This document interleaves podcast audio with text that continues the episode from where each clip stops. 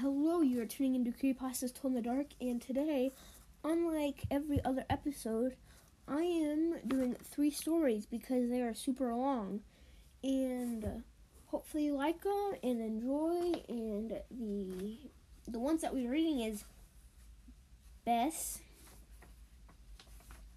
Harold, and The Dead Hand. Like I said, three episodes. They're long. I mean, no, no, not three episodes.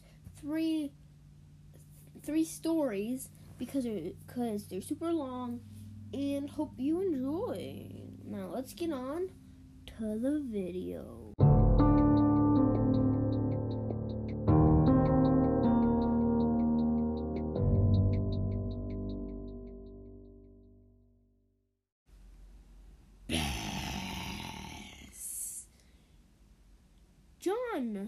Nicholas raised horses. He may he had many horses of all kinds, but his favorite was Bess, a gentle old mare he had grown up with. He had grown up with. He no longer rode her, for all she could do now was just a Mabel along. Bess spent her days grazing peacefully in a meadow. That summer, for the fun of it, John Nicholas went into a fortune teller's booth. The fortune teller studied her cards. I see danger ahead for you, she said. Your fort- your favorite horse will cause you to die. I don't know when, but I know it will happen. It is in the cards. John Nicholas laughed. The idea that Bess would cause his death was nonsense. she was as dangerous as a bowl of soup. Yet, for then on, whenever he saw her, he remembered the fortune teller's warning. That fall, a farmer from the other end of the country asked if he could have Bess. He had been thinking that the old horse would be perfect for his children to ride. That's a good idea, said John. It'd be fun for them, and it would give Beth something to do. Later, John and his wife told wife. Later, John told his wife about it. No, Bess won't kill me, he said, and they both laughed.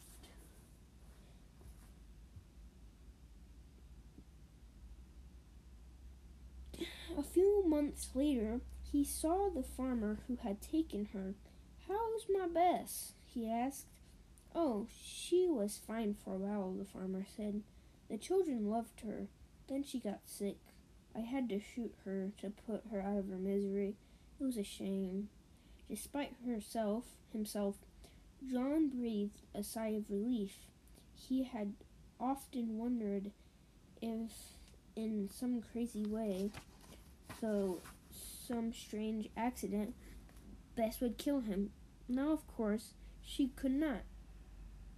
I'd like to see her, said John, just to say goodbye. She was my favorite horse.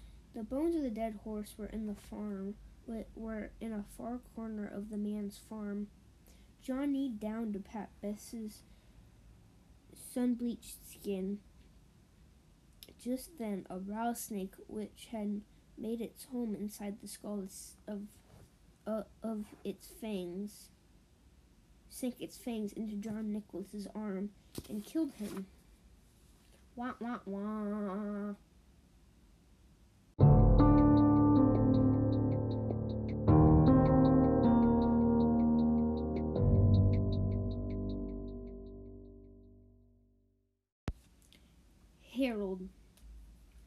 When it got hot in the valley, Thomas and Alfred drove their cows up to a cool green pasture in the mountains to graze.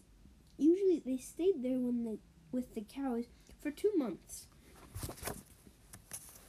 They then brought them down to the valley again.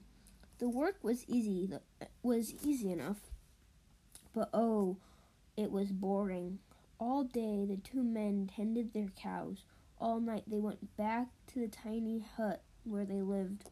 They ate supper and worked in the garden and went to sleep. It was always the same. Then Thomas had the idea that change that changed everything. To that change that changed everything. Let's make a doll the size of a man, he said. It would be fun to make, and we could put it in the garden to scare away the birds. It sh- it it should look like Harold, Alfred said. Harold was a farmer they both hated. They made the doll out of old sacks stuffed with straw. They gave it a pointy nose like Harold's and tiny eyes like his. Then they a- then they added dark hair and a twisted frown. Of course, they always gave it Harold's name. Each morning on their way to the pasture, they tied Harold to the pole of the garden to scare away the birds. Each night they brought him inside so that they wouldn't get ruined if it rained. When they went when they when they were feeling playful, they would talk to him. One of them might say, "How are the vegetables go- growing today, Harold?" Then the other make then the other making believe he was Harold would answer in a crazy voice, "Very slowly." Then both would laugh, but not Harold. Whenever something went wrong, they took it out on Harold. They would curse at him, even kick or punch him. Sometimes one of them would take the food they were eating, which they both were sick of, and smear it in the doll's face. How do you like that stew, Harold? He would ask. Well, you'd better eat it or else. Then the two men would howl with laughter. One night after Thomas had whipped Harold's face with food, Harold grunted. Did you hear that? Alfred asked. It was Harold, said Thomas. Thomas said, I was watching him when it happened. I can't believe it. How could he grunt? Alfred asked. Just, just, it, he's just a sack of straw. It's not possible. Let's, let's throw him in the fire, said Thomas, and that will be that. Let's not do anything stupid, said Alfred. We don't know what's going on. When we when we move the cows down, we'll leave him behind for now. Let's just keep an eye on him. So they left Harold sitting in the corner of the hut. They, d- they didn't talk to him or take him outside anymore. Now and then, the dog grunted. But that was all. After a few days, they decided there was nothing to be afraid of. Maybe a mouse or an insect that got in inside Harold and they were making no sound. So Thomas and Alfred went back to their old ways. Each morning they put Harold out in the garden, and each night they brought him back into the hut. When they felt playful, they joked with him. When they felt mean, they treated him as badly as ever. Then one night, Harold noticed something that was frightening him. Harold is growing, he said. It was think it was thinking the same thing, said Thomas. Thomas said. Maybe it's just our imagination, Alfred replied. We have been here in the mountains too long. The next morning, while they were eating, Harold stirred, stood up and walked out of the hut. He climbed up the up the roof and trotted back and forth like a horse on its hind legs. All day and all night he trotted like that. In the morning, Harold climbed down and stood in a far corner of the pasture. The men had no idea what he what he would do next. They were afraid. They decided to take the cows down to the valley that same day. When they left Harold, when they left, Harold was nowhere in sight. They felt as if as if they had escaped a great danger and began joking and singing. But when they had gone only a mile or two, they realized they had forgotten to bring the milk stools. Neither one wanted to go back for them, but the stools would cost a lot to replace. They really, they, there really is nothing to be afraid of. They want the, they told one another. After all, what could a doll do? They drew straws. They drew straws to see which one would go back. Would go back. It was Thomas. I'll catch up with you, he said, and Alfred walked down toward the valley. When Alfred came to a rise in the path, he looked back for Thomas but did not see him anywhere. But he did see Harold. The doll was on the roof of the hut again. As Alfred watched, Harold, Harold kneed and stretched out a bloody skin to dry in the sun.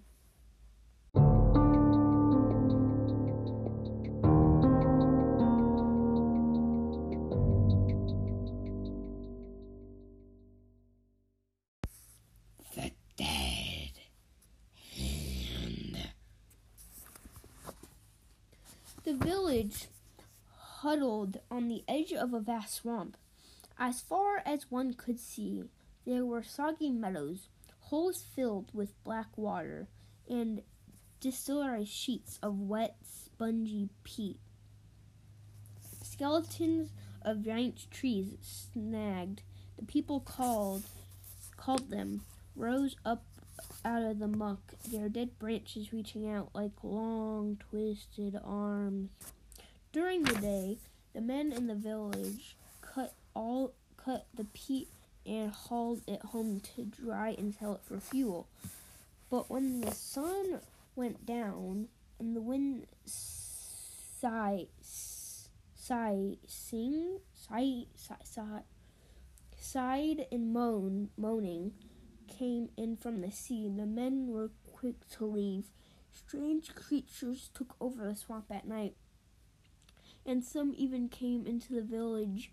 That's what everyone said. People were so afraid that they wouldn't go back alone after dark. Young Tom Patterson was the only person in the village who did not believe the, in these creatures. On his way home from work, he'd whisper to his friends, There's one, and they would jump and run, and Tom would laugh and laugh. Finally, some of his friends turned on him. If you know so much, they said, go back into the swamp some night and see what comes of it. I'll do it, said Tom. I work out there every day. Not once have I ever see, have I seen anything to frighten me. Why should it be different at night tomorrow? Why should it be different at night? Tomorrow night I'll take my lantern and walk out into the willow sag. If I get scared and run, I'll never make fun of you again. The next night, the men went to Tom Patterson's house to see him on his way. Thick clouds covered the moon. It was the blackest of nights. When they arrived, Tom Mothers was pleading with him not to go. I'll be all right, he said. There's nothing to be uh, there's nothing to be afraid of. Don't be foolish like the rest. He took his lantern and sang to himself, heading heading down to the spongy path toward the widow, saying, Some of the young men wondered if Tom wasn't right. Maybe they were afraid. Maybe they were afraid of things that didn't exist. A few decided to follow him and see for themselves, but they stayed far behind in case he ran into trouble. They were sure they saw a dark shapes moving about. But Tom's lantern kept bobbing up and down, and Tom's song kept floating back to them, to them, and nothing happened. Finally, they caught sight of the willow sag. There was Tom standing standing all of a sudden the wind blew out his lantern and Tom stopped singing. The men stood stock still in the blackness waiting for something awful to happen. The cloud shifted and the moon came out. There was Tom again. only now he was he had his back pushed up against the willow sa- sa- sa- snag, and his he and he had his arms out in front of him as if he were fighting something off. From there, there where the men stood, it looked like dark shapes were whirling in around him. Then the clouds covered the moon again. Once more, it was as black as pitch. When the moon came out again, Tom was hanging on the willow sag, snag with one arm, and his other arm was pull was stretched out in front of him, as if something was pulling it. It looked at it looked to the men as if a rotten, moldy hand with one arm, a dead hand, had grabbed Tom's hand. With one final wrench, whatever had hold had hold of Tom, jerked him into the muck. That's when the me- men said, when the clouds bot- botted out of the moon once more, the men turned around and ran through the blackness towards the village. Again and again they lost the path and fell into the muck in water holes. In the end, they crawled back on their hands and knees, but Tom Patterson was not with them. In the next in the morning with, with the people searched everywhere for Tom. Finally, they gave up they gave they gave up for lost. Finally, they gave him up for lost. A few weeks later toward the evening, the villagers heard a cry. It was Tom's mother. She was rushing down the path from from the swamp, shouting and waving. When she was sure the villagers had spotted her, she turned and ran back off and went and they went after her. They found young Tom Patterson in the willow sag, groaning and, and gibber, gibbering as if he had lost his mind. He kept pointing with one hand at something only he could see.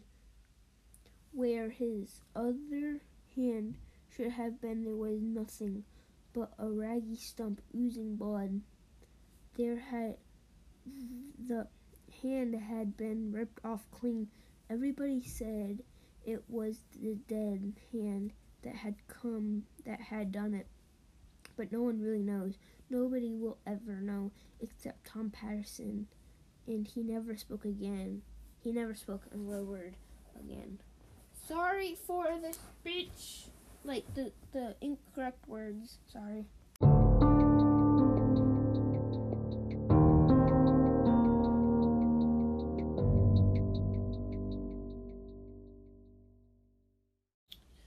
And that concludes episode three of season two. Thank you for tuning in, and I will see you in the next. I will talk to you in the next episode. And uh, I hope you enjoyed. That was only three, which, if you are upset, if you are wondering why there wasn't four, well, it's because at the beginning I said that we're doing three because it's super long. I didn't want to do four because it take way too much time. And I don't know if you guys want longer episodes, but I don't like reading that long, so sorry.